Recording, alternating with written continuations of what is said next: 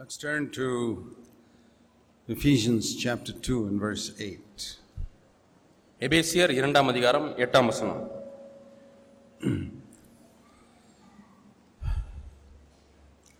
We were looking yesterday at this verse நேற்று தினத்தில் இந்த வசனத்தை நாம் தியானித்தோம் and we said there were three important words here இந்த வசனத்திலே மூன்று முக்கியமான வார்த்தைகள் இருக்கிறது என்று நாம் பார்த்தோம் one is the word grace முதலாவதாக கிருபை தி அதர் இஸ் ஃபேத் இரண்டாவதாக விசுவாசம் தி அதர் இஸ் சேவ்ட் மூன்றாவதாக ரட்சிப்பு ரட்சிக்கப்பட்டீர்கள் and these are words that believers use very frequently இந்த வார்த்தைகளை விசுவாசிகள் அடிக்கடி பயன்படுத்துகிறார்கள் and many believers have got a wrong understanding of these three important words. ஆனாலும் அநேக விசுவாசிகள் இந்த மூன்று வார்த்தைகளை குறித்து தவறான விளக்கங்களை வைத்துக் கொண்டிருக்கிறார்கள் Because they've got their understanding from what they've heard preachers preach and not from the word of God. என்றால் இந்த வார்த்தையினுடைய விளக்கங்களை பிரசங்கிக்கிற பிரசங்கியாரிடத்திலிருந்து கேட்டிருக்கிறார்கள் அல்லாமல் தேவனுடைய வார்த்தையிலிருந்து அவைகளை பெற்றுக்கொள்ளவில்லை And I hope those of you who were here yesterday, you understood something of what grace means. இங்கே இருக்கிற நேற்றைய தினத்திலே வந்தவர்களிலே நீங்கள் கிருபை என்றால் என்ன என்பதை நேற்றைய தின பிரசங்கத்தின் மூலமாய் விளங்கிக் கொண்டிருப்பீர்கள் என்று நான் நம்புகிறேன். The devil has prevented people from becoming rich through grace by hiding from them what it means. கிருபை என்றால் என்ன என்பதை என்னுடைய உண்மையான அர்த்தத்தை மறைத்து கிருபையிலே விசுவாசிகள் ஐஸ்வரன்களை மாறுவதை பிசாசு தடுத்து விட்டான். So today we want to look at the word faith. இன்றைக்கு நாம் விசுவாசம் என்கிற அந்த வார்த்தையை குறித்து தியானிக்க போகிறோம் It's very important for us to understand this because so many people are staking their whole eternal future on this one word. अनेक ஜனங்கள் தங்களுடைய முழு நித்திய எதிர்காலத்தையும் இந்த ஒரு வசனத்தின் அடிப்படையிலே அவர்கள் நம்பிக்கொண்டிருக்கிறார்கள் ஒரு வார்த்தையிலே They're standing on their understanding of faith.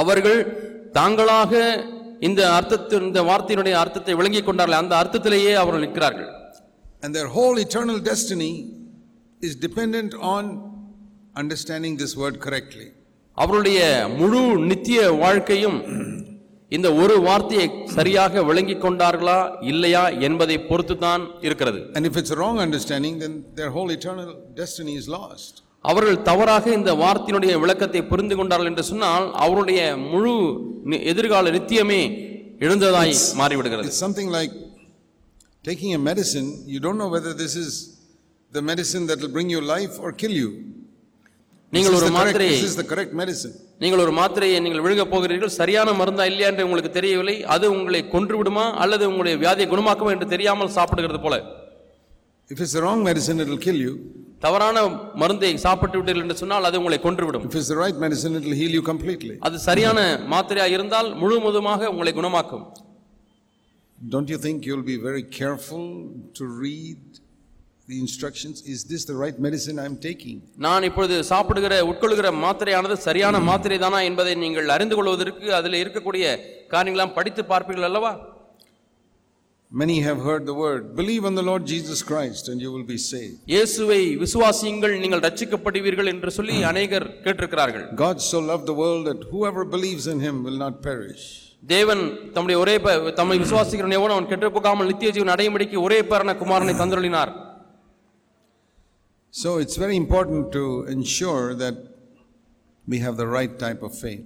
ஆகவே நமக்கு இருக்கக்கூடிய விசுவாசமானது சரியான விசுவாசம் தானா என்பதை நாம் நிச்சயித்துக் கொள்ள வேண்டியது அவசியமா இருக்கிறது ஐ ஷோ யூ ஃப்ரம் வேதத்திலிருந்து நான் உங்களுக்கு காண்பிக்க விரும்புகிறேன் uh, just like i showed you the meaning of grace yesterday நேற்று தினத்திலே கிருபை என்கிற வார்த்தையினுடைய அர்த்தத்தை வேதத்திலிருந்து காண்பிப்பது போல by the grace of god i want to make it so clear that by the end of this evening you will have no doubt in your mind what faith is விசுவாசம் என்றால் என்ன என்பதை எந்த விதமான சந்தேகமும் இல்லாமல் இந்த கூட்டத்தை முடித்து போகும்பொழுது நீங்கள் விளங்கிக் கொள்ள வேண்டும் என்பதை என்பதிலே நான் நிச்சயமாய் இருக்கிறேன் i know that The eternal destiny of many of you is for a few moments in my hands to be able to explain to you what faith means.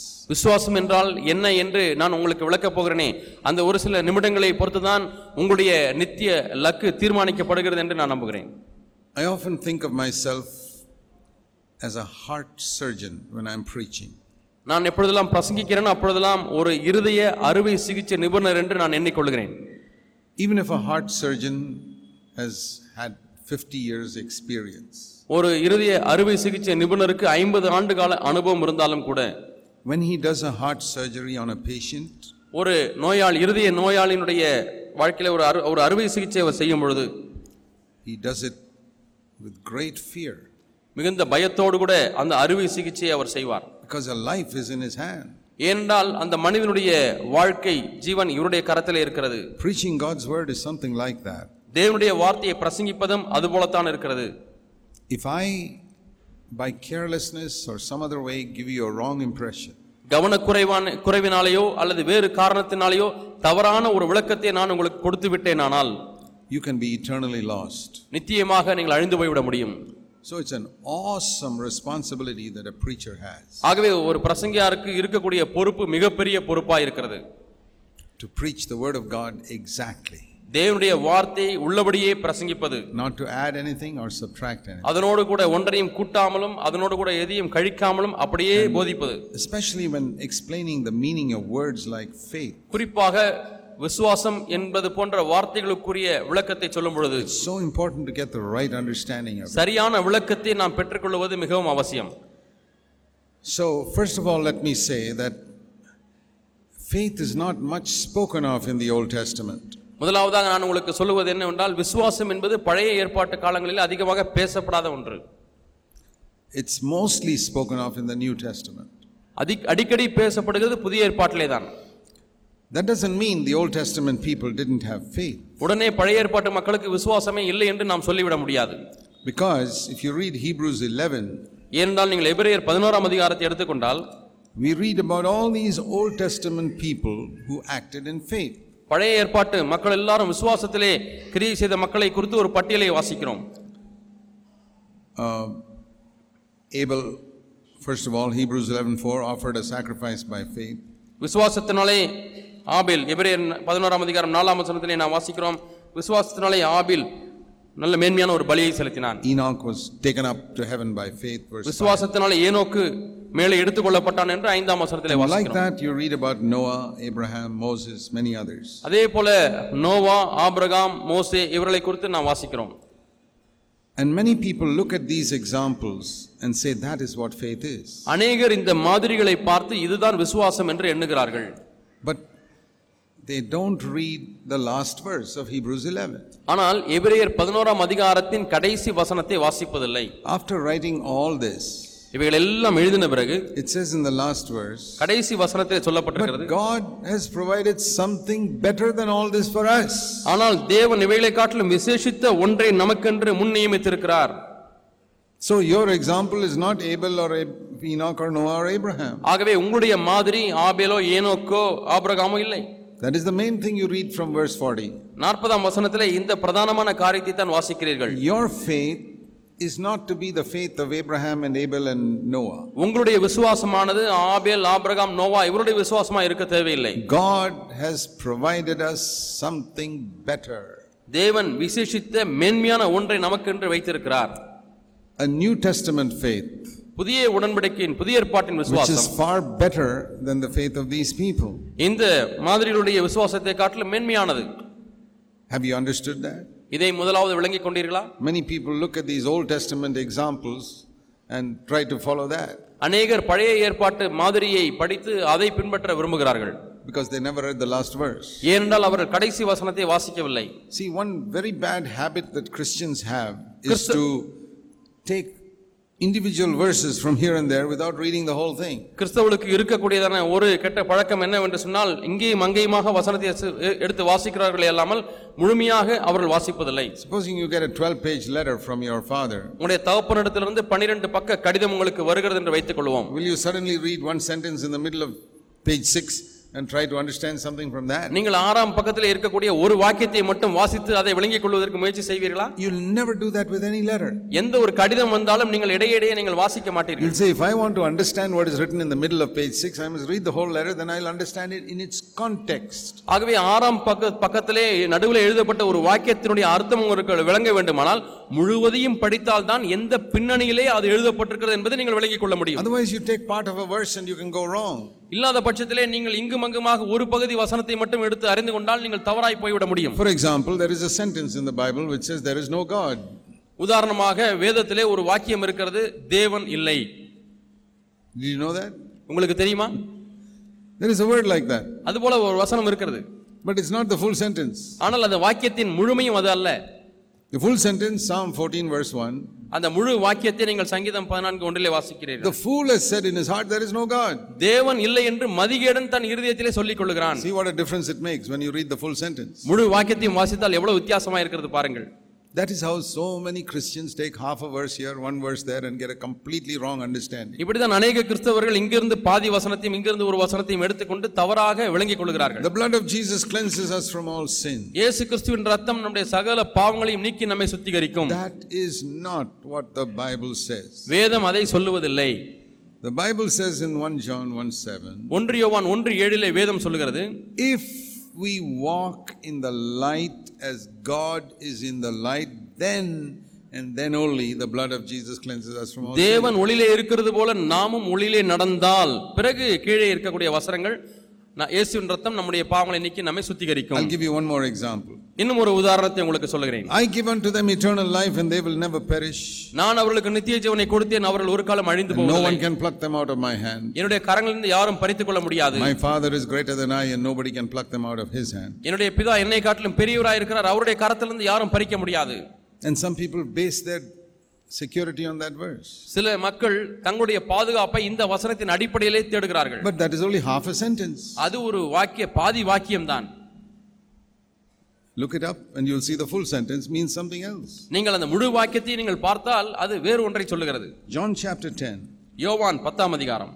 What I quoted is in verse 28 and 29. நான் சொன்ன இந்த காரியம் 28 29 வசனங்களிலே காணப்படுகிறது. And in English it begins with the word and ஆங்கில வேதாகமத்திலே and என்ற ஒரு வார்த்தையோடு கூட ஆரம்பிக்கிறது that means it's connected to the what is written before and என்று சொன்னால் முந்தின வசனத்தோடு கூட தொடர்பு இருக்கிறது இதிலிருந்து அந்த வாக்கியம் ஆரம்பிக்கவில்லை என்றால் many people don't know what is written before அநேகர் அதுக்கு முன்பதாக என்ன எழுதப்பட்டிருக்கிறது என்பதை அறியாது இருக்கிறார்கள் to whom does god give eternal life தேவன் யாருக்கு நித்திய ஜீவனை கொடுக்கிறார் to whom does he say they will never perish அவர்கள் ஒரு காலம் அழிந்து போக மாட்டார் கெட்டு போவதில்லை என்று யாரை குறித்து சொல்கிறார் to whom does he say no one can snatch them out of my hand என்னுடைய கையிலிருந்து யாரும் பறித்து கொள்ள முடியாது என்று யாரை குறித்து சொல்கிறார் to whom does he say no one can snatch them out of my father's hand என்னுடைய பிதாவுடைய கரத்திலிருந்து யாரும் பறித்து கொள்ள ஒருவனாலும் கூடாது என்று யாரை பார்த்து சொல்கிறார் do you feel it applies to you இது உங்களுக்கு பொருந்தக்கூடிய வசனம் என்று உணர்கிறீர்களா if you fulfill the condition நீங்கள் நிபந்தனை நிறைவேற்றினால் in verse 27 27ஆம் வசனத்தில் இருக்கக்கூடிய நிபந்தனை நிறைவேற்றினால் then these promises are for you அப்பொழுது அந்த வாக்குத்தத்தம் உங்களுக்கு சொந்தம் what is the condition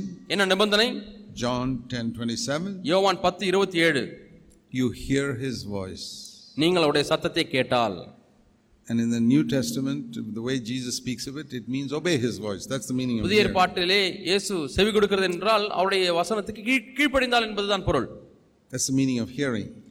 செவி கொடுப்பதற்கு அர்த்தம் கீழ்ப்படிவது It's not with these years but with the inner ears. இந்த காதுகளினாலே கேட்பதல்ல உள்ளான செவிகளின் மூலமாக கேட்பது Jesus said, He who has inner ears, let him hear.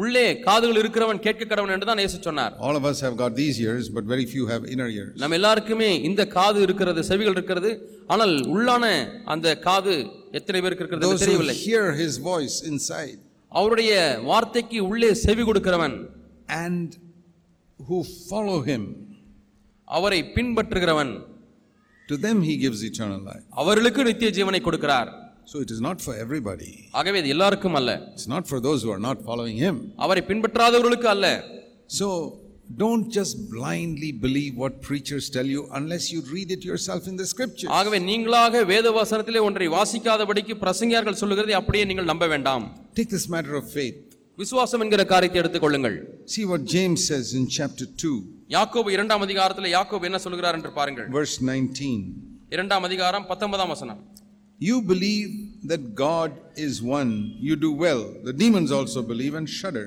தேவன் ஒருவர் உண்டென்று விசுவாசிக்கிறாய் அப்படி செய்கிறது நல்லது பிசாசுகளும் விசுவாசித்து நடுங்குகின்றன so The Holy Spirit says here through James யாக்கோபின் மூலமாக பரிசுத்த ஆவியானவர் இங்கே சொல்லுகிறார் some things that you believe even the devils may believe நீங்கள் விசுவாசிக்க கூடிய சில காரியங்களை பிசாசும் விசுவாசிக்கிறது and it doesn't change the devil and it won't change you அது பிசாசை மாற்றுவதில்லை உங்களையும் அது மாற்றாது that type of faith will not take those demons to heaven it won't take you to heaven அப்படிப்பட்ட விசுவாசமானது பிசாசுகளை பரலோகத்துக்கு எடுத்து செல்லாது உங்களையும் அப்படிப்பட்ட விசுவாசமானது பரலோகத்துக்கு எடுத்து செல்லாது what type of faith do you have உங்களுக்கு என்ன விதமான விசுவாசம் இருக்கிறது you say i believe that jesus christ died for the sins of the world இந்த உலகத்தின் பாவங்களுக்காக இயேசு மரித்தார் என்று நான் விசுவாசிக்கிறேன் என்று நீங்கள் சொல்கிறீர்கள் every demon in hell believes that நரகத்தில் இருக்கக்கூடிய ஒவ்வொரு பிசாசும் அதை நம்புகிறது So you're not better than a demon if you believe that. ஆகவே இதை மட்டும் நீங்கள் விசுவாசித்தால் பிசாசுகளை காட்டிலும் நீங்கள் மேன்மையானவர்கள் அல்ல you believe Jesus christ is the second person of the Trinity இயேசு கிறிஸ்து திருத்துவத்தில் இரண்டாம் நபர் என்று நீங்கள் விசுவாசிக்கிறீர்களா who came to earth as a man அவர் இந்த பூமிக்கு மனிதனாக வந்தார் and he is the only way of salvation ரட்சிப்புக்கு அவர் மட்டுமே வழி என்று நீங்கள் சொல்கிறீர்கள் every demon in hell believes that நரகத்தில் இருக்கக்கூடிய ஒவ்வொரு பிசாசும் இதை நம்புகிறது it doesn't take them to heaven it won't take you to heaven அவைகளை பரலோகத்துக்கு இந்த விசுவாசம் எடுத்து செல்வதில்லை உங்களையும் இந்த விசுவாசம் எடுத்து செல்ல போவதில்லை Jesus rose from the dead இயேசு மரித்தோரிலிருந்து உயிரோடு இருந்தார் என்று விசுவாசிக்கிறீர்களா every demon in hell knows that நரகத்தில் இருக்கக்கூடிய ஒவ்வொரு பிசாசும் அதை அறிந்திருக்கிறது it doesn't change them it won't change you அது அவர்களை மாற்றுவதில்லை உங்களையும் மாற்றாது You believe the Bible is the word of God. வேதம் தேவனுடைய வார்த்தை என்று நீங்கள் நம்புகிறீர்களா? It's the only book which is God's word. தேவனுடைய இந்த ஒரே ஒரு புத்தகம் மட்டுமே தேவனுடைய வார்த்தை என்று நம்புகிறீர்களா? Good. நல்லது. Every demon in hell knows that. நரகத்தில் இருக்கக்கூடிய ஒவ்வொரு பிசாசும் அதை அறிந்திருக்கிறது. In what way is your faith better than the faith of those demons? உங்களுடைய விசுவாசம் அந்த பிசாசுடைய விசுவாசத்தை காட்டிலும் எந்த விதத்திலே மேன்மையானது வித்தியாசமானது can you tell me one thing you believe which the demons don't believe பிசாசுகள் விசுவாசிக்காத ஒரு காரியத்தை நான் விசுவாசிக்கிறேன் என்று நீங்கள் ஒரு காரியத்தை சொல்ல முடியுமா you believe god is a trinity every demon believes that தேவன் திருத்துவராய் இருக்கிறார் என்று நீங்கள் சொல்கிறீர்களா ஒவ்வொரு பிசாசும் அதை நம்புகிறது you know the scriptures the demons know the scriptures better than you எனக்கு வேதம் நன்றாக தெரியும் என்று சொல்கிறீர்களா உங்களை காட்டிலும் நன்றாக வேதத்தை பிசாசு அறிந்திருக்கிறது if that is all that that it takes to become a Christian, then every demon is a Christian.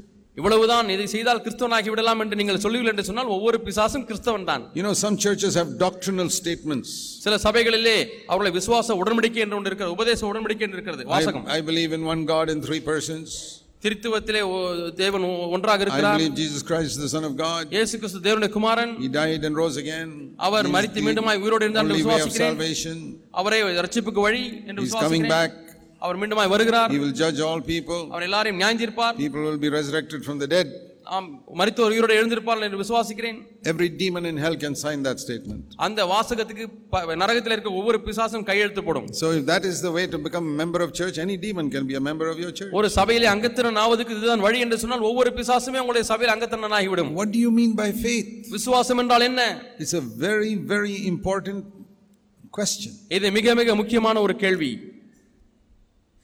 Do you know, have you made sure those who are preachers here that the people in your church have real faith and not this demon type of faith? இங்கே பிரசங்கியார்கள் இருந்தீர்கள் என்று சொன்னால் உங்களுடைய சபையில் இருக்கிறவர்கள் பிசாசுகள் கொண்டிருக்கக்கூடிய விசுவாசம் அல்ல உண்மையான விசுவாசத்தை கொண்டிருக்கிறார்கள் என்று நிச்சயித்திருக்கிறீர்களா So I want to tell you three things. ஆகவே நான் மூன்று காரியங்கள் உங்களுக்கு சொல்ல விரும்புகிறேன் First of all, முதலாவதாக faith is a confidence விசுவாசம் என்பது confidence in God தேவனிலே வைக்கக்கூடிய ஒரு நம்பிக்கை as my father அவருடைய தகப்பன் in Jesus Christ as my savior இயேசு கிறிஸ்துவினுடைய இரட்சகர் it's a confidence a personal confidence அது ஒரு அது ஒரு தனிப்பட்ட விதத்திலே அவர் மேல் வைக்கக்கூடிய நம்பிக்கை where Jesus Christ has uh, sent his spirit into my heart and assured me God is now my father தேவன் இப்பொழுது என்னுடைய தகப்பன் என்பதை இயேசு கிறிஸ்து தம்முடைய ஆவியை உள்ளத்திலே அனுப்பி அந்த நம்பிக்கை எனக்கு கொடுத்திருக்கிறார் no demon in hell has that நரகத்தில் இருக்கக்கூடிய எந்த ஒரு பிசாசுக்கும் அப்படி நடக்கவில்லை demon in hell can say the spirit of god has come in me and now god is my father தேவனுடைய ஆவியான எனக்குள்ளாக வந்திருக்கிறார் இப்பொழுது தேவனுடைய தகப்பன் என்று ஒரு பிசாசு கூட சொல்ல முடியாது that அந்த நம்பிக்கை is the first part of faith இதுதான் விசுவாசத்தின் முதல் பகுதி as soon as we receive the spirit of christ into us கிறிஸ்துனுடைய ஆவியை நாம் பெற்றுக்கொண்ட உடனே the bible says in romans chapter 8 ரோமர் 8 ஆம் அதிகாரத்திலே வேதம் சொல்லுகிறது immediately the spirit says உடனடியாக அந்த ஆவியானவர் சொல்லுகிறார் first of all let me show you verse 9 முதலாவதா 9 ஆம் வசனத்தை உங்களுக்கு காண்பிக்கிறேன் if you don't have the spirit of christ you don't even belong to him நீங்கள் தேவனுடைய ஆவி உங்களில் இல்லை என்று சொன்னால் கிறிஸ்துவின் ஆவி உங்களிடத்தில் இல்லை என்று சொன்னால் நீங்கள் அவருடையவர்கள் அல்ல then it is just an intellectual thing. உங்களுக்கு இந்த ஆவியில் என்ன சொன்னால் நீங்கள் நம்புகிறதெல்லாம் உங்களுடைய அறிவுபூர்வமாக இருக்கக்கூடிய நம்பிக்கை When can I say I belong to him? நான் கிறிஸ்துவுக்கு சொந்தம் என்று எப்பொழுது நீங்கள் நான் சொல்ல முடியும் Not when I have an intellectual faith. ஒரு அறிவுபூர்வமாக விசுவாசத்தை கொண்டிருப்பதனாலே இருப்பதனாலே அல்ல But a faith that makes the spirit of Christ come to dwell inside me. கிறிஸ்துனுடைய ஆவியானவர் எனக்குள்ளாக வந்து வாசம் செய்யக்கூடிய அந்த விசுவாசம் that no demon has அது எந்த பிசாசுக்கும் இல்லை when the spirit of christ comes inside me கிறிஸ்துவினுடைய ஆவி எனக்குள்ளாக வரும் பொழுது he cries out from within me எனக்குள்ளாக இருந்து அவர் கதறுகிறார் he gives me a cry through my tongue என்னுடைய நாவின் மூலமாக அவர் எனக்கு ஒரு சத்தத்தை கொடுக்கிறார் and that cry is verse 15 abba அந்த கதறல் அந்த கூப்பிடுதல் என்னவென்று சொன்னால் அப்பா பிதாவே என்று கூப்பிட பண்ணுகிற அந்த ஆவி verse 15 15ஆம் வசனம் ரோமர் 8ஆம் அதிகாரம் father is a formal word Abba is a personal word பிதா என்பது ஒரு முறையான ஒரு பெயர் ஆனால் அப்பா என்று சொல்லுவது தனிப்பட்ட விதத்தில் அவரை அறிந்து நாம் கூப்பிடுகிற ஒரு இங்கிலீஷ் வி சே டாடி ஆங்கிலத்தில் டாடி என்று சொல்லுகிறோம் அது போல it's a very intimate relationship அது மிகவும் நெருக்கமான ஒரு உறவை குறிக்கிறது இந்த spirit of God comes with in senses அப்பா கிறிஸ்துவனுடைய ஆவியான நமக்குள்ளாக வந்து பிதாவை அப்பா என்று கூப்பிட வைக்கிறார் it's not somebody teaching you okay listen God is your father யாரோ ஒருவர் வந்து உங்களை போதித்து கவனி தேவன் தான் உடைய அப்பா என்று அல்ல ஃபாதர் அப்பா என்று சொல் நாட் லைக் தட் அப்படி அல்ல that is like they teach parrots to speak அது எதற்கு ஒப்பா இருக்கிறது தெரியுமா கிளிப்பிள்ளைக்கு சொல்லி கொடுத்தா அந்த கிளிப்பிள்ளை அப்பா அப்பா என்று சொல்லுவோம் அது போல தான் you tell a parrot now say father father father father ஒரு கிளியை பார்த்து அப்பா அப்பா அப்பா என்று சொல்ல என்று சொன்னால் அது அப்பா அப்பா என்று சொல்லும் parrot will say father father father அப்பா அப்பா அப்பா என்று சொல்லும் that is not christianity அது கிறிஸ்தவம் அல்ல that type of instructing a man say it say it say it சொல் சொல் சொல் இப்படி சொல் சொல் சொல் என்று சொல்லி ஒரு மனிதனை அப்படியே பயிற்சி கொடுப்பதல்ல is that how you came to salvation இப்படி தான் நீங்கள் ரட்சிப்புக்குள்ளாக வந்தீர்களா this is not talking about that இங்கே அதை பற்றி சொல்லுவதில்லை இஸ் த ஹோலி ஸ்பிரிட் பரிசுத்த ஆவியானவர் showing you inside your heart உடைய உள்ளத்திலே அவர் அதை காண்பிக்கிறார் till now you are an orphan இதுவரை நீ ஒரு அனாதையாக இருந்தாய் no you are not an orphan இனிமேலும் நீ அனாதை அல்ல you have a father in heaven பரக பரலோகத்தில் உனக்கு ஒரு அப்பா உண்டு a father who cares for you உனக்காக கவலைப்படுகிற கரிசனைப்படுகிற ஒரு தகப்பன் உண்டு you don't have to wander around the world like an orphan anymore இனிமேலும் நீ அனாதையைப் போல இந்த உலகத்தை சுற்றித்து வர தேவையில்லை you don't have to worry about the future you have a father in heaven who cares for your future ஒரு எதிர்காலத்தை குறித்து பயப்பட தேவையில்லை உனக்காக பாரப்படுகிற பரலோகத்தின் தகப்பன் ஒருவர் இருக்கிறார் that is the mar- the first mark of faith இதுதான் விசுவாசத்தின் முதல் அடையாளம் a confidence that comes in our heart நம்முடைய உள்ளத்திலே வரக்கூடிய ஒரு நம்பிக்கை an assurance ஒரு நிச்சயம் god is now my father தேவன் என்னுடைய தகப்பன் there is no such thing as faith in the new testament without receiving the spirit of christ கிறிஸ்துவினுடைய ஆவியை பெற்றுக்கொள்ளாமல் விசுவாசம் என்கிற வார்த்தைக்கு அர்த்தம் இல்லை புதிய ஏற்பாட்டிலே if you say you have faith but you have not received the spirit of christ that's not faith எனக்கு விசுவாசம் இருக்கிறது ஆனால் கிறிஸ்துனுடைய ஆவியை நான் பெறவில்லை என்று சொன்னால் அது விசுவாசமே அல்ல See what Paul says to the Galatians. கலாத்தியருக்கு Pavul என்ன சொல்கிறார் என்று பாருங்கள். He says he says I want to ask you a question. நான் உங்களை பார்த்து ஒரு கேள்வியை கேட்கிறேன். Galatians. கலாத்தியர். I want to ask you only one question he says in Galatians 3:2. கலாத்தியர் மூன்றாம் அதிகாரம் இரண்டாம் வசனத்திலே ஒரே ஒரு காரியத்தை உங்களிடத்திலே கேட்கிறேன் என்று சொல்கிறார் Galatians 3 verse 2 கலாத்தியர் மூன்றாம் அதிகாரம் இரண்டாம் வசனம் How did you receive the spirit நீங்கள் எதனால இந்த ஆவியை பெற்றீர்கள் Did you receive the Spirit by keeping the Ten Commandments and keeping all the works of the law? நீங்கள் நியாயப்பிரமாணத்தின் கிரிகளை எல்லாம் கைக்கொண்டு பத்து கற்பனைகளினாலே இந்த விசுவாசத்தை பெற்றுக்கொண்டு ஆவியை பெற்றுக்கொண்டீர்களா? Or by some study? அல்லது எதையாவது ஒன்றை படித்து பெற்றுக்கொண்டீர்களா? No. இல்லை. This inner ear you heard by faith it says here அங்கே பார்க்கிறோம் இந்த உள்ளே இருக்கக்கூடிய காதுகளினாலே நீங்கள் விசுவாசத்தை கேட்டீர்கள் கேள்வியினாலே என்று பார்க்கிறோம் you heard நீங்கள் கேட்டீர்கள் faith விசுவாசத்தீர்கள் and the spirit came in ஆவி உள்ளே வந்தது if you merely believed in the mind nothing happened மனதிலே மட்டும் நீங்கள் விசுவாசித்தால் ஒன்றும் நடக்காது so i want you to ask yourself this question ஆகவே நீங்கள் இந்த கேள்வியை உங்களிடத்தில் கேட்கும்படியாக விரும்புகிறேன் how do you know that god is your father தேவன் உங்களுடைய தகப்பன் என்பதை எப்படி அறிந்திருக்கிறீர்கள் see i read it in the bible நான் வேதத்திலே வாசித்தேன் என்று சொல்கிறீர்களா Do you know that for 1400 years Christians did not have a Bible like this? ஆயிரத்தி நானூறு ஆண்டுகளாக கிறிஸ்தவர்களுக்கு இந்த வேதாகமே இல்லாமல் இருந்தது என்று உங்களுக்கு தெரியுமா Printing was discovered only around 500 years ago. ஐநூறு ஆண்டுகளுக்கு முன்பாகத்தான் அச்சு என்பதையே கண்டுபிடித்தாள் printing Before that you couldn't have a Bible like this in your home. அதற்கு முன்பதாக உங்களுடைய வீடுகளில் இப்பொழுது இருக்கிறது போல அவர்களுக்கு வேதாகமம் இல்லை so how did those early christians know that god was their father ஆகவே ஆதிகால கிறிஸ்தவர்கள் தேவன் தங்களுடைய தகப்பன் என்பதை எப்படி அறிந்து கொண்டார்கள் what about on the day of pentecost and Pentecost நாளில் என்ன நடந்தது you know the first book of the new testament was written perhaps 25 years after the day of Pentecost. Pentecost நாளுக்கு பிறகு 25 ஆண்டுகள் கழித்து தான் வேதத்தின் புதிய ஏற்பாட்டின் முதல் புத்தகமே எழுதப்பட்டது. For 25 years after the day of Pentecost there was no New Testament. புதிய அந்த பெந்தேகோஸ்தே நாளுக்கு பிறகு 25 ஆண்டுகளாக புதிய ஏற்பாடு என்ற புத்தகமே அப்பொழுது இல்லை. Even those There were just few copies copied by hand. அப்படியே இருந்தாலும் கரங்களிலே பிரதிகள் எடுத்த ஒரு சில பிரதிகள் தான் இருக்கும். But how did all the thousands of believers know God was their father when there was no New Testament? புதிய ஏற்பாடு இல்லாத இருக்கும் பொழுது ஆயிரக்கணக்கான விசுவாசிகள் எப்படி தேவன் தங்கள் தகப்பன் என்பதை அறிந்திருந்தார்கள்? There must be some other way. வேறு ஒரு வழி இருந்திருக்க வேண்டும். It was the Holy Spirit. பரிசுத்த ஆவியானவர். That's what I want to ask you. அதைத்தான் நான் உங்களிடத்தில் கேட்கிறேன். Is your knowledge of God the Father based on some verse in the Bible? தேவனை குறித்ததான உங்களுடைய அறிவானது வேத வசனத்திலே உள்ள ஒரு சில வசனங்களை பொறுத்து இருக்கிறதா is it the holy spirit also that's told you god is your அல்லது இந்த ஆவியானவரும் சேர்ந்து தேவன் தான் உங்களுடைய தகப்பன் என்பதை சொல்லி இருக்காரா we don't despise the word of god நாம் வேத வேத வார்த்தை அலட்சியம் பண்ணுவதில்லை but a lot of people have an intellectual knowledge of scripture where they are not really born again ஆனால் அநேகருக்கு இந்த வேதத்தினுடைய அறிவை தங்களுடைய மூளையிலே தான் கொண்டிருக்கிறார்களே இல்லாமல் அவர்களுக்கு விசுவாசமே இல்லை It was true in my life. என்னுடைய வாழ்க்கையில அப்படி இருந்தது. I was brought up in a God-fearing home. தேவனுக்கு பயப்படுகிற ஒரு குடும்பத்திலே வளர்க்கப்பட்டேன். I never got out of bed a single day without kneeling down and praying the Lord's prayer first. முதலாவதாக தேவனுடைய ஜெபத்தை முழங்கால் போட்டு ஜெபிக்காமல் நான் படுக்கை விட்டு எழுந்ததில்லை in my entire life my father never took me to a cinema என்னுடைய வாழ்க்கை முழுதுமாக ஒரு சினிமாவுக்கு கூட என்னுடைய தகப்பனார் என்னை கூட்டி கொண்டு சென்றதில்லை there was no television those days அந்த நாட்களில் டிவி இல்லை we never sat listen to worldly radio songs at home. அந்த நாட்களிலே நாங்கள் வீட்டிலே உட்கார்ந்து கொண்டு ரேடியோவில் வரக்கூடிய சினிமா பாடல்களை கேட்டதில்லை. We had preachers coming to our home.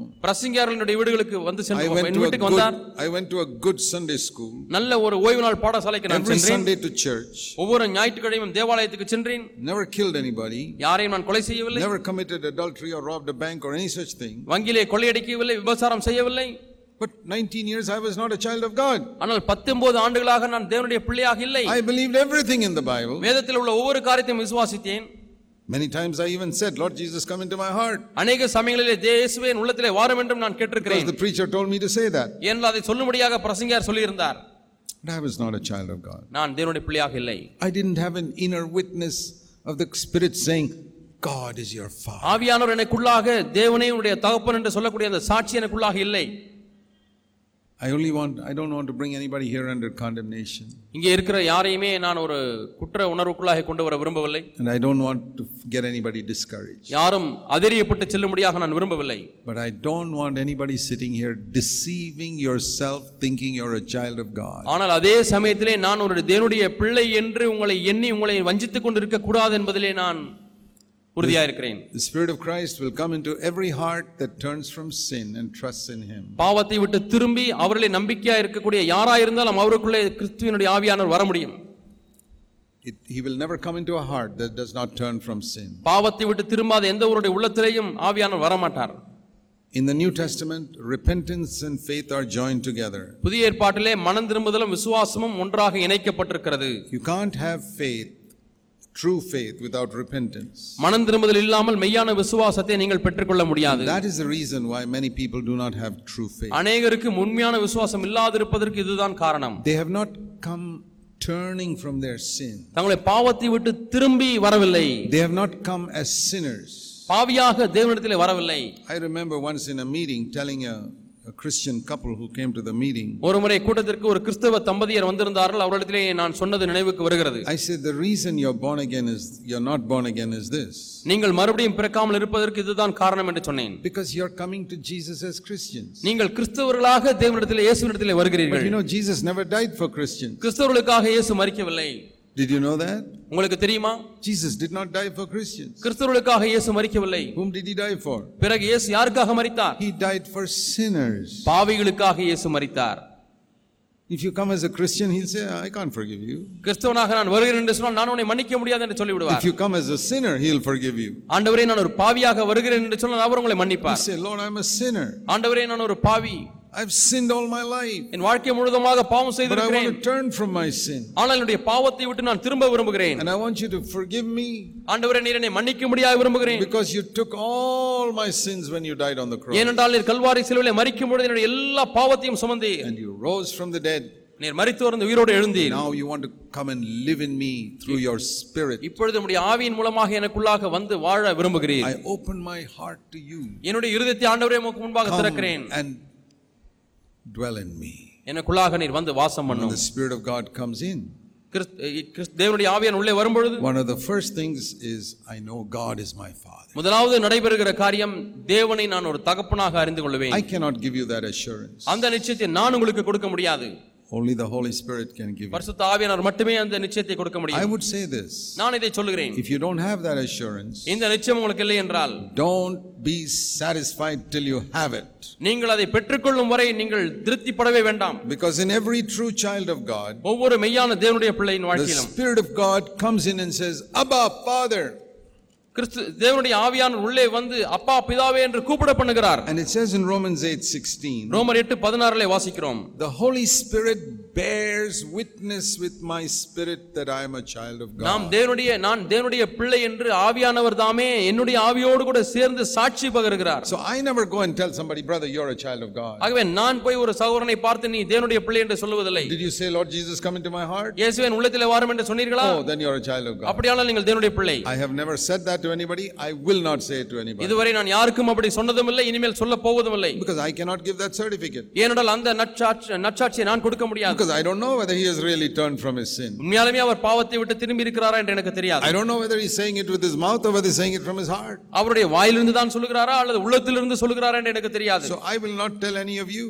ஆகவே உங்களிடத்திலும் நான் அப்படி சொல்ல போவதில்லை That is the job of the Holy Spirit. அது பரிசுத்த ஆவியானவருடைய வேலை. And I don't take his job and do that myself. அவருடைய வேலையை நான் எடுத்துக்கொண்டு நானாக செய்ய போவதில்லை.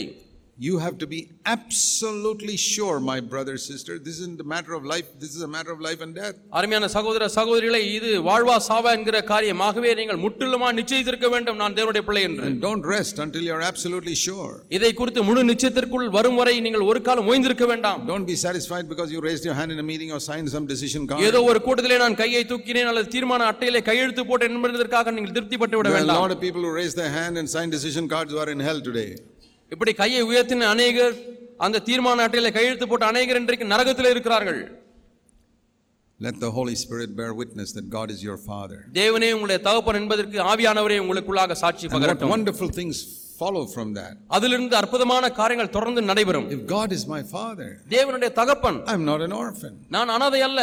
He's, a, he's my father in heaven. அவர் பரத்திலே எனக்கு இருக்கக்கூடிய என்னுடைய தகப்பன். Who knows every detail of my life. என்னுடைய வாழ்க்கையின் ஒவ்வொரு குறிப்புக்குறையும் அவர் அறிந்திருக்கிறார். Who cares for me. அவர் எனக்காக கருசனைப்படுகிறார். And this type of faith brings a security in my life. இவ்விதமான விசுவாசமானது என்னுடைய வாழ்க்கையிலே ஒரு பாதுகாப்பு உணர்வை கொண்டு வருகிறது. You know the security a child has when he's got a father and mother? ஒரு குழந்தைக்கு அப்பா அம்மா இருக்கும் பொழுது அந்த குழந்தைக்கு எவ்வளவு பாதுகாப்பு உணர்வு இருக்கிறது தெரியுமா? Look at these poor orphans who are in orphanages and see how insecure their life is. அனாதை இல்லங்களில் இருக்கக்கூடிய அனாதைகளை போய் பார்த்து பேசி பாருங்கள் அவர்கள் வாழ்க்கையில் எவ்வளவு பாதுகாப்பு இன்மை இருக்கிறது they don't know when some director of the orphanage will get angry and kick them out எப்பொழுது தாங்கள் இருக்கக்கூடிய அனாதை இல்லத்தினுடைய இயக்குனர் தங்களை வெளியே அனுப்பி விடுவார் என்று உங்களுக்கு தெரியாமல் பயந்து கொண்டே இருப்பார்கள் but your children don't have that fear உங்களுடைய பிள்ளைகளுக்கு அந்த பயம் இல்லை because they have confidence that you are their father and mother நீங்கள் தான் அவருடைய தகப்பன் தாய் என்கிற நிச்சயத்தை உங்கள் பிள்ளைகள் வைத்திருக்கிறார்கள் what a security there is அதிலே எவ்வளவு பாதுகாப்பு இருக்கிறது பாருங்க your 7 year old child is not worried about where he'll get his food from tomorrow உங்களுக்கு 7 வயசு பையன் நாளைக்கு சாப்பாடு எங்க இருந்து கிடைக்க போகிறது என்று கவலைப்பட்டு கொண்டிருக்கான் or who's going to pay his school fees அல்லது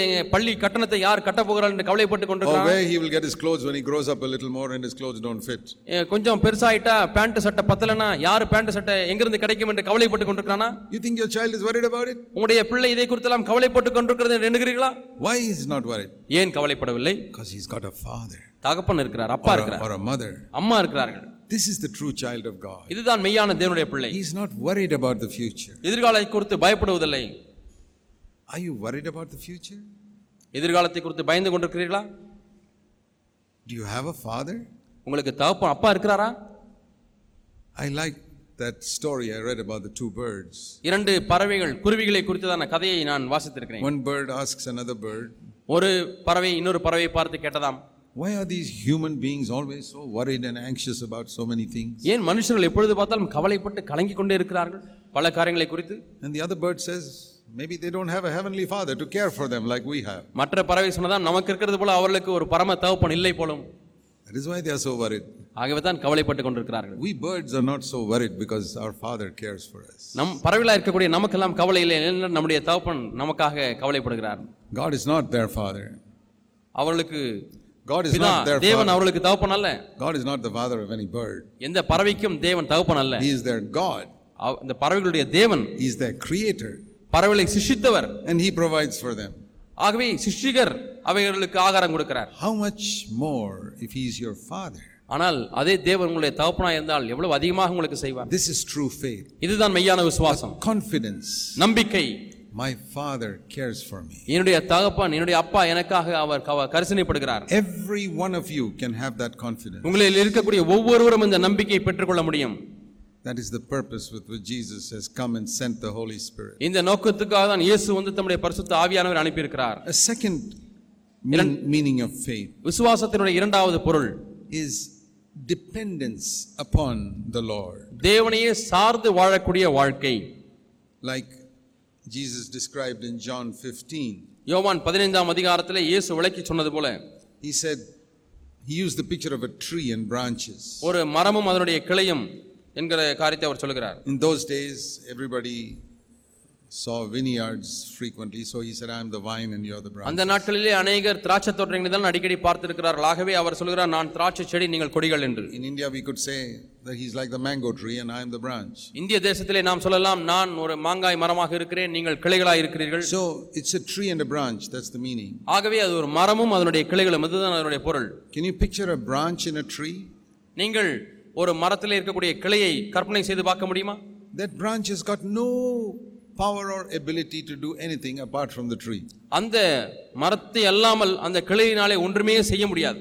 It is totally dependent on the tree for life அந்த கிளையானது தன்னுடைய ஜீவனுக்காக முற்றிலுமாக அந்த மரத்தையே சார்ந்திருக்கிறது it's totally dependent on the tree to produce fruit பழங்களை உண்டாக்குவதற்காக முற்றிலுமாக அந்த மரத்தையே சார்ந்திருக்கிறது even after thirty years of being a branch அந்த கிளையானது முப்பது வருஷங்கள் கிளையாக இருந்தாலும் கூட யூ கட் இட் ஆஃப் அதை வெட்டிவிட்டால் அது மரித்து போகும் thirty years of experience of bearing fruit no use முப்பது ஆண்டு காலமாக கனி கொடுத்த அனுபவம் இப்பொழுது கைக்கு உதவி செய்யவில்லை still depend on the branch இன்னுமா இது அந்த மரத்தையே சார்ந்திருக்க வேண்டும் தட் இஸ் ஃபெய்த் அதுதான் விசுவாசம் a life long dependence upon jesus christ வாழ்நாள் முழுவதுமாக இயேசுவையே சார்ந்திருக்கக்கூடிய வாழ்க்கை தான் விசுவாசம் it's a relaxed type of life இந்த வாழ்க்கையானது விடுதலையான ஒரு வாழ்க்கை do you think a branch is straining and struggling and see how can I pay some mangoes I don't know how to do it ஒரு மர கிளையானது மாங்கிளையானது ஐயோ நான் பழம் கொடுக்க வேண்டுமே கனி கொடுக்க வேண்டுமே எப்படி பழம் கொடுப்பது என்று கவலைப்பட்டு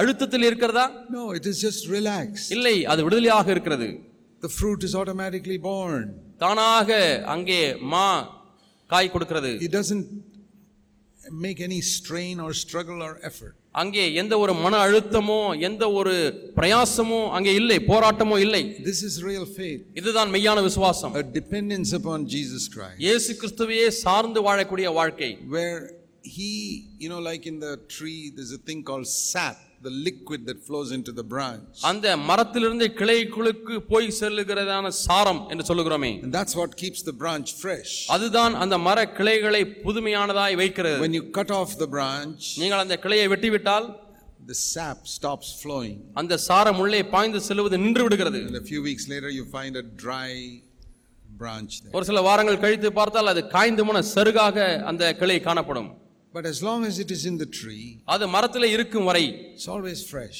எப்பொழுதுமே அது பசுமையாக இருக்கிறது that's what faith does இதை தான் விசுவாசம் நமக்கு செய்கிறது when we have real faith நமக்கு உண்மையான விசுவாசம் இருக்கும் பொழுது dependent upon Jesus Christ இயேசு கிறிஸ்துவையே சார்ந்து இருக்கக்கூடிய வாழ்க்கை and one result is அதனுடைய ஒரு விளைவு என்னவென்றால் we are always fresh நாம் எப்பொழுதுமே புதுமையானவர்களாக இருப்போம் I praise the Lord for that அதற்காக நான் தேவனுக்கு நன்றி செலுத்துகிறேன் I never have to be like a dry dead branch. மரித்து போன காய்ந்து போன சருகான ஒரு கிளையை போல நான் இருக்க தேவையில்லை When I see Christians who are dry and dead வறண்ட மரித்த கிறிஸ்தவர்களை நான் பார்க்கும் பொழுது I say you don't have faith I don't know what you believe but it's not faith உங்களுக்கு விசுவாசம் இல்லை உங்களுக்கு என்ன விசுவாசம் இருக்குது என்று தெரியவில்லை ஆனால் விசுவாசம் இல்லை என்று நான் சொல்லிவிடுவேன் It is a dependence அது upon சார்ந்திருப்பது upon the tree மரத்தை சார்ந்து இருக்கக்கூடிய காரியம் helpless dependence upon Jesus Christ இயேசு கிறிஸ்துவையே நான் உதவியற்றவனா இயேசு கிறிஸ்துவை சார்ந்து கொள்கிற வாழ்க்கை and it's a in a sense an effortless life அதை நாம் சொல்ல போனால் பிரயாசம் இல்லாத ஒரு வாழ்க்கை See what Jesus says. இயேசு என்ன சொன்னார் என்று பாருங்க John 15. யோவான் 15 ஆம் அதிகாரம் 4 ஆம் வசனம்.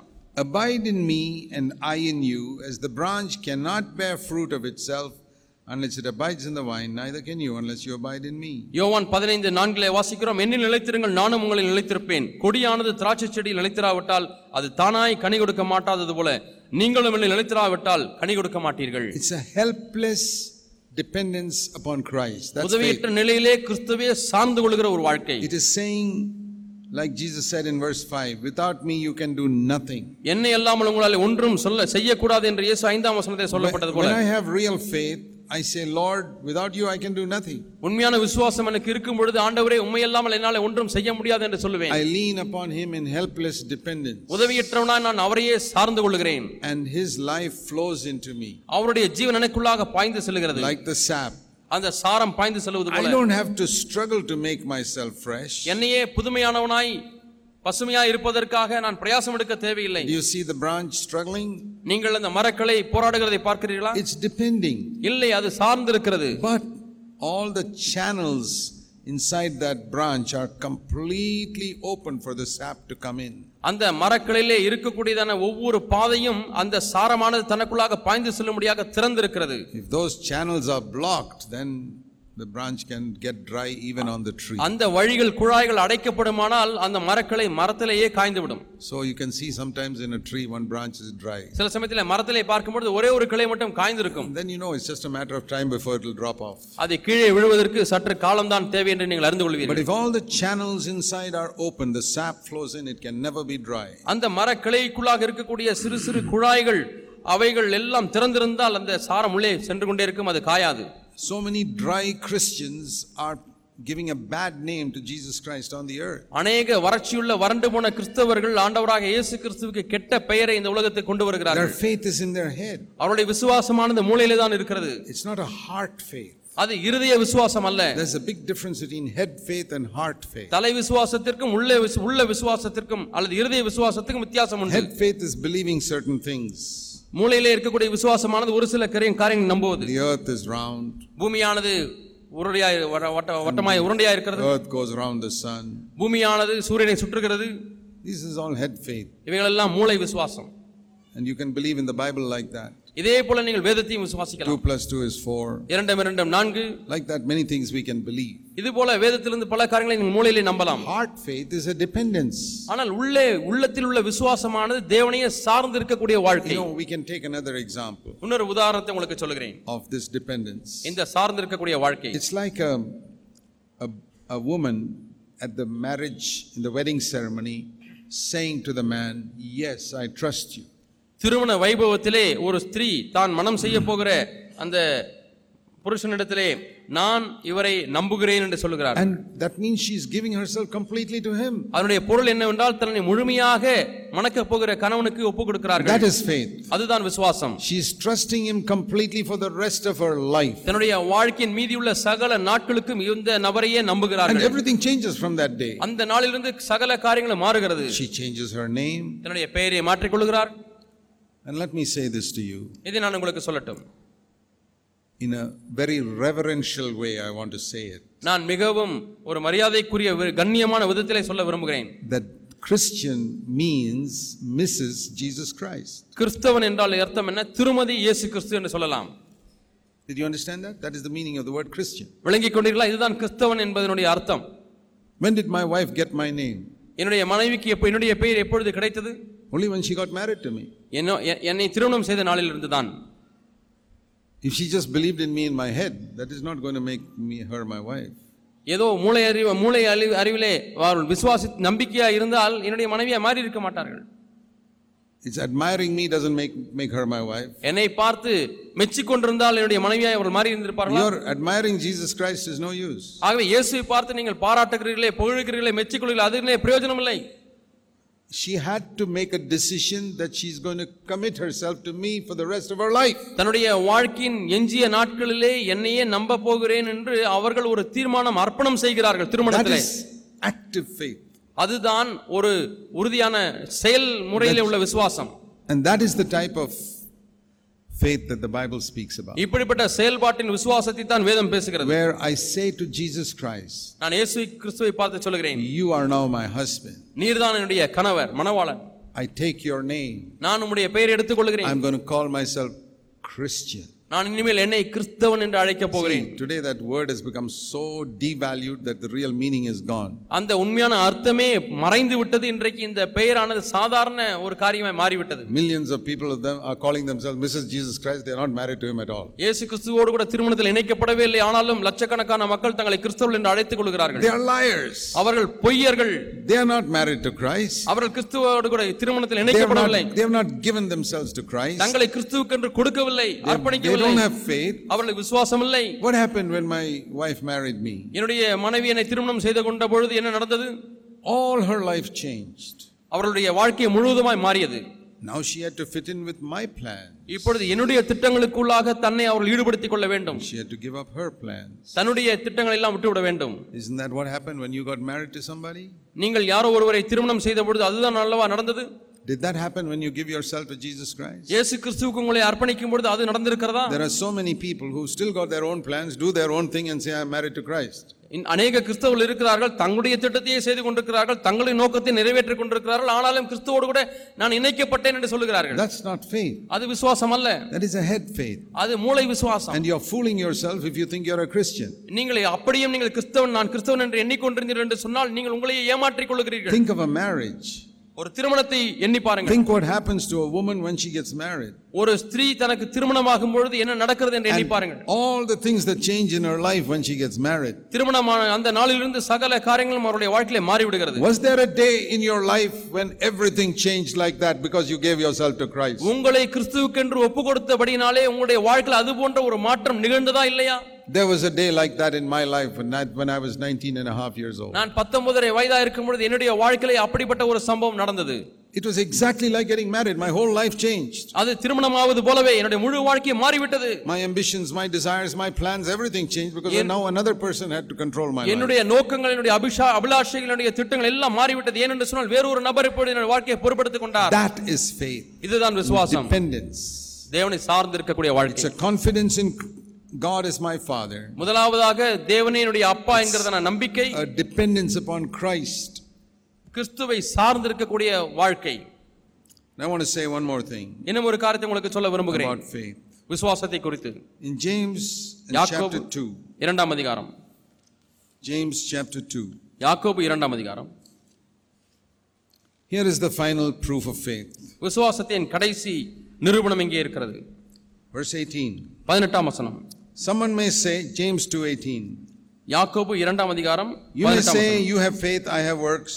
ஒருவன் Show, show me your faith without the works. I will show you my faith by my works. ஒருவன் உனக்கு விசுவாசம் உண்டு எனக்கு கிரிகள் உண்டு கிரிகள் இல்லாமல் உன் விசுவாசத்தை எனக்கு காண்பி நான் என் விசுவாசத்தை என் கிரிகளினாலே உனக்கு காண்பிப்பேன் என்பானே Real faith always produces the works of faith. உண்மையான விசுவாசம் என்பது விசுவாசத்தின் கிரியைகளை உண்டாக்குகிறது And it says here in verse 20, இருபதாம் வசனத்திலே பார்க்கிறோம் are you willing to recognize you foolish fellow that faith without works is useless வீணான மனுஷனே கிரிகள் இல்லாத விசுவாசம் செத்தது என்று நீ அறிய வேண்டுமா It's not just a confidence in God as my Father. தேவனுடைய தகப்பன் என்கிற நம்பிக்கை மட்டுமல்ல. It is not just a dependence upon Christ. கிறிஸ்துவை சார்ந்திருக்கக்கூடிய ஒரு சார்ந்திருக்கக்கூடிய வாழ்க்கை மட்டுமல்ல. Like a marriage. ஒரு திருமணத்தின் நடக்கிறது போல. But just like in a marriage there are children produced திருமணத்திலே திருமணம் செய்த பிறகு அவர்களுக்கு குழந்தைகள் பிறப்பது போல இந்த same way if I am really married to Christ that some works will come out of my life உண்மையாலுமே நான் கிறிஸ்துவோடு கூட திருமணத்தில் இணைக்கப்பட்டிருந்தால் என்னுடைய வாழ்க்கையில இருந்து கிரியைகள் வரும் and you know the children look like the father பிள்ளைகள் பெற்றோரை போலவே இருப்பார்கள் என்று உங்களுக்கு தெரியும் the works of Christ will come out of my life கிறிஸ்துனுடைய கிரியைகளுடைய வாழ்க்கையில இருந்து புறப்படும் if you don't have such works அப்படிப்பட்ட கிரியைகள் உங்கள் வாழ்க்கையில காணப்படவில்லையானால் you have to question whether you really have faith உண்மையாலுமே உங்களுக்கு விசுவாசம் இருக்கிறதா இல்லையா என்று நீங்கள் கேள்வி கேட்க வேண்டும் was there some change in your life when Christ when you say you believed in Christ நான் இயேசு கிறிஸ்துவை விசுவாசித்தேன் என்று சொல்லும்போது உங்களுடைய வாழ்க்கையில மாற்றம் ஏற்பட்டதா faith without works verse 26 is dead இருபத்தி ஆறாம் வசனத்தில் வாசிக்கிறோம் கிரியை இல்லாத விசுவாசம் செத்த விசுவாசம் it says faith without works is like a body without any breath உயிரே இல்லாத ஒரு சரீரத்தை போல தான் கிரி இல்லாத விசுவாசம் காணப்படுகிறது you know we can say that all the parts of our body are like all the doctrines in the Bible நம்முடைய சரீரத்தில் இருக்கக்கூடிய ஒவ்வொரு அவயவங்களும் வேதத்திலே காணக்கூடிய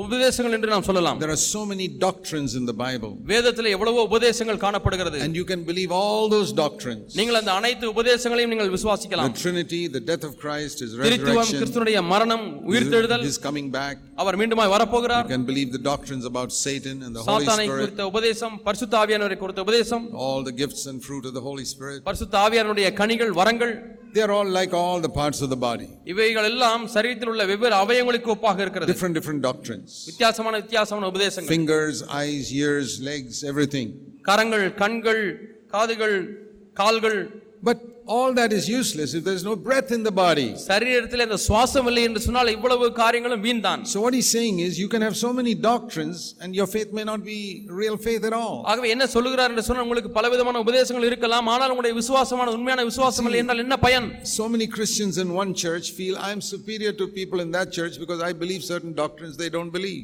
அந்த சபையிலே உள்ளவர்கள் விசுவாசிக்காத சில உபதேசங்களை எங்களுடைய சபையிலே நாங்கள் விசுவாசிக்கிறோம் ஆகவே நாங்கள் அவர்களை காட்டிலும் மேன்மையானவர்கள் என்று சில சொல்கிறார்கள் some protestants think i am I'm better than the Roman Catholics. சில புராட்டஸ்டன்ட் மத இயக்கத்தினர் சொல்கிறார்கள் கத்தோலிக் கத்தோலிக்கர்களை நாங்கள் பெரியவர்கள் மேன்மையானவர்கள். Independent assemblies in Protestants who say I'm better than the CSI and I'm better than the Lutherans.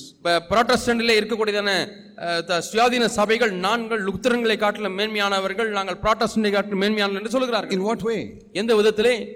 It's only in doctrines. உபதேசத்தில் தான் What about a faith inside? That Produces the works of Christ. Faith without works is dead. Take a simple matter. எளிய ஒரு works of Christ are many but I'll just mention one of them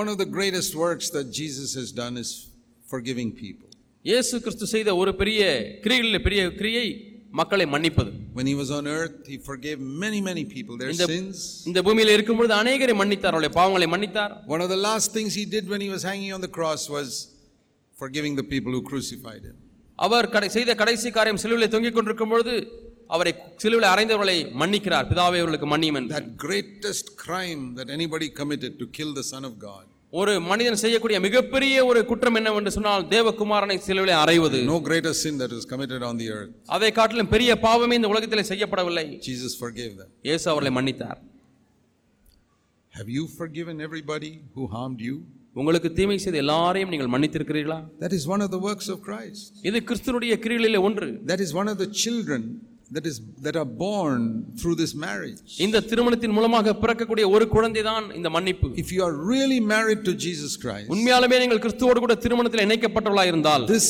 child will definitely be born in your life இந்த குழந்தையானது கண்டிப்பாக உங்களுடைய வாழ்க்கையில பிறந்துவிடும் the child of forgiving other people மற்ற மக்களை மன்னிக்கக்கூடிய குழந்தை And if you have not forgiven other people, Do you know that the Bible says your heavenly Father will not forgive you?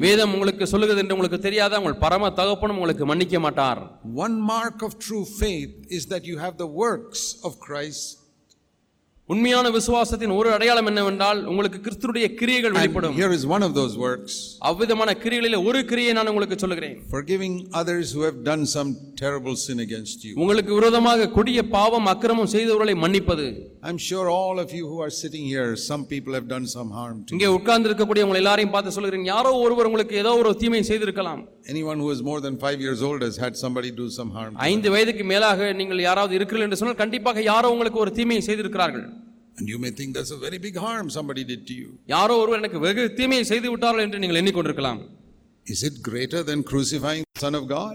தேவகுமாரனையே சிலுவையில் அறைவதை காட்டிலும் பெரிய தீமை உங்களுக்கு செய்திருக்கிறார்களா anybody done a greater crime than that against you? உங்களுக்கு விரோதமாக சிலுவையில் அறைந்த பாவத்தை காட்டிலும் பெரிய பாவத்தை உங்களுக்கு விரோதமாக செய்திருக்கிறார்களா If you are really married to Christ, உண்மையாலுமே நீங்கள் கிறிஸ்துவோடு கூட திருமணத்தில் you இணைக்கப்பட்டிருந்தால் will get his spirit.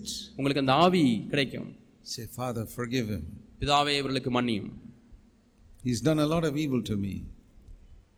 He has done a lot of evil to me. But he doesn't realize what it terrible sin it is to hurt a child of God. தேவனுடைய பிள்ளையை தீமை செய்வது அல்லது தீங்கு விளைவிப்பது என்பது எவ்வளவு பெரிய பாவம் என்று அவனுக்கு தெரியவில்லை. Forgive him because he doesn't know what he is doing. அவர் என்ன செய்கிறார் என்று அவருக்கு தெரியவில்லை ஆகவே மன்னியும் ஆண்டவரே. Same prayer that Jesus prayed on the cross. இயேசு சிலுவையில் செய்த அதே ஜெபம் is the prayer that comes out of the mouth of a person who's got real faith. உண்மையான விசுவாசத்தை பெற்றுக்கொண்ட ஒரு மனிதனுடைய வாயிலிருந்து அதே ஜெபம் வரும். Without such works.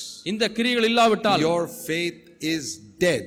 உங்களுடைய விசுவாசமானது செத்து போன விசுவாசம். So I hope you have understood today something of the meaning of true faith. ஆகவே உண்மையான விசுவாசம் என்பதனுடைய அர்த்தத்தை இன்று ஓரளவுக்கு விளங்கிக் கொண்டீர்கள் என்று நான் நம்புகிறேன். It is so easy.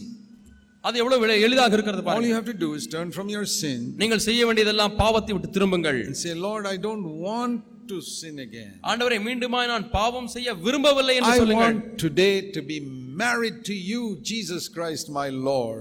Now I want you to come and live by your spirit in me. எனக்குள்ளாக ஆண்டவரே உம்முடைய with your spirit. And Lord, I cannot produce this child, but you can produce it in me. ஆண்டவர் இந்த குழந்தை என்னாலே Why don't you ask God to produce in you by his mighty power? This child call forgiving others அவருடைய வல்லமையான பலத்தின் மூலமாக மற்றவர்களை மன்னிக்கக்கூடிய அந்த குழந்தை ஆண்டவரே எனக்குள்ளே உண்டாக்கும் என்று ஏன் நீங்கள் கேட்கக்கூடாது ஒன் லாஸ்ட் last ஒரு கடைசி வசனம் philippians 4:13 பிலிப்பியர் 4:13 this is the confession of a person who's got true faith மெய்யான விசுவாசத்தை பெற்ற ஒரு மனிதனுடைய அறிக்கை இப்படித்தான் இருக்கும் it's a வண்டர்ஃபுல் கன்ஃபெஷன் மிகவும் அற்புதமான ஒரு அறிக்கை Philippians 4:13 Philippians 4:13 I can do all things through Christ who strengthens me என்னை பலப்படுத்துகிற கிறிஸ்துவினால எல்லாவற்றையும் செய்ய எனக்கு பலன் உண்டு Without him I can do nothing அவரை அல்லாமல் என்னால ஒன்றும் செய்ய முடியாது I can do all things through Christ who strengthens me என்னை பலப்படுத்துகிற கிறிஸ்துவினால எல்லாவற்றையும் செய்ய எனக்கு பலன் உண்டு Don't ever say again oh I cannot obey that command of God ஐயோ இந்த தேவனுடைய கட்டளைக்கு நான் கீழ்ப்படிய முடியாது என்று சொல்ல வேண்டாம் That is the language of unbelief அது அவிசுவாசத்தினுடைய பாஷை everything that God has commanded தேவன் கட்டளையிட்ட ஒவ்வொரு காரியமும் லவ் யுவர் எனிமீஸ் உடைய சத்துருக்களை சிநேகியுங்கள் ஸ்பீக் தி ட்ரூத் ஆல்வேஸ் எப்பொழுதுமே உண்மையை பேசுங்கள் Lord I can do it ஆண்டவரே நான் அதை செய்ய முடியும் நாட் இன் மை ஸ்ட்ரெngth என்னுடைய பலத்தினாலே அல்ல a woman cannot produce a child on her own ஒரு ஸ்திரீ தானாக ஒரு குழந்தையை பெற்றெடுக்க முடியாது but with her husband she can have a child கணவனோடு கூட சேர்ந்தால் குழந்தையை பெற்றெடுக்க முடியும் i am saying i cannot do any of these things ஆகவே ஆண்டவரே இவைகள் எல்லாம் நான் செய்ய முடியாது christ is my husband ஆனால் கிறிஸ்துவினுடைய கணவனாய் இருக்கும் பொழுது he can produce in me all the things he has commanded அவர் கட்டளையிட்ட ஒவ்வொரு காரியத்தையும் என் மூலமாக அவர் உண்டாக்க முடியும் ஐ have many children எனக்கு அநேக பிள்ளைகள் இருக்கிறார்கள் children which are obedience to god's commandment தேவனுடைய கற்பனைகளுக்கு கீழ்ப்படிதல் கீழ்ப்படிதல்ங்கறதான பிள்ளைகள் what a wonderful life என்ன அற்புதமான வாழ்க்கை i have tasted a little bit of it அந்த வாழ்க்கையின் கொஞ்சத்தை நான் ருசித்திருக்கிறேன் it's like heaven beginning on this earth itself பரலோகம் என்பது இந்த பூமியிலேயே ஆரம்பிப்பது போல That can be your experience. இந்த அனுபவம் உங்களுடைய அனுபவமாக மாற முடியும். Let's pray. நாம் ஜெபிப்போம். Bow our heads in prayer. நாம் எல்லாரும் நம்முடைய தலைகளை ஜெபத்திலே வணங்குவோம். I want to invite you to be married to Jesus Christ today. இன்றைக்கு இயேசு கிறிஸ்துவோடு கூட நீங்கள் திருமணத்தில் இணைக்கப்படும்படியாக உங்களை அழைக்க விரும்புகிறேன் He is waiting. அவர் காத்து கொண்டிருக்கிறார். Just say yes Lord. ஆமாண்டவரே என்று சொல்லுவீர்களா? I don't understand everything. எல்லாவற்றையும் நான் விளங்கிக் கொள்ள முடியவில்லை ஆண்டவரே. whole life to you ஆனால் என்னுடைய முழு வாழ்க்கையும் ஆண்டவர் எமக்கு என்று அர்ப்பணிக்கிறேன் say it now to jesus இப்பொழுதே நீங்கள் இயேசுவை பார்த்து சொல்லுங்கள் say lord i'll never turn back ஆண்டவரே ஒரு காலம் நான் பின்னிட்டு திரும்ப மாட்டேன் you are my lord நீரே என்னுடைய ஆண்டவர் i give everything in my life to you ஆண்டவருடைய வாழ்க்கையின் ஒவ்வொரு பகுதியும் ஆண்டவரே உமக்கு கொடுக்கிறேன் I pray, Father, that you will give an assurance to everyone who's prayed like that. பிதாவே இது போல ஜெபித்த ஒவ்வொருவருக்கும் ஆண்டவரே இந்த நிச்சயத்தை நீர் கொடுக்க முடியாது நான் இப்பொழுது ஜெபிக்கிறேன் ஆண்டவரே. You have accepted that. ஆண்டவரே நீர் அவர்களை ஏற்றுக்கொண்டிருக்கிறீர். In Jesus name. இயேசு நாமத்தில் பிதாவே. Amen. Amen.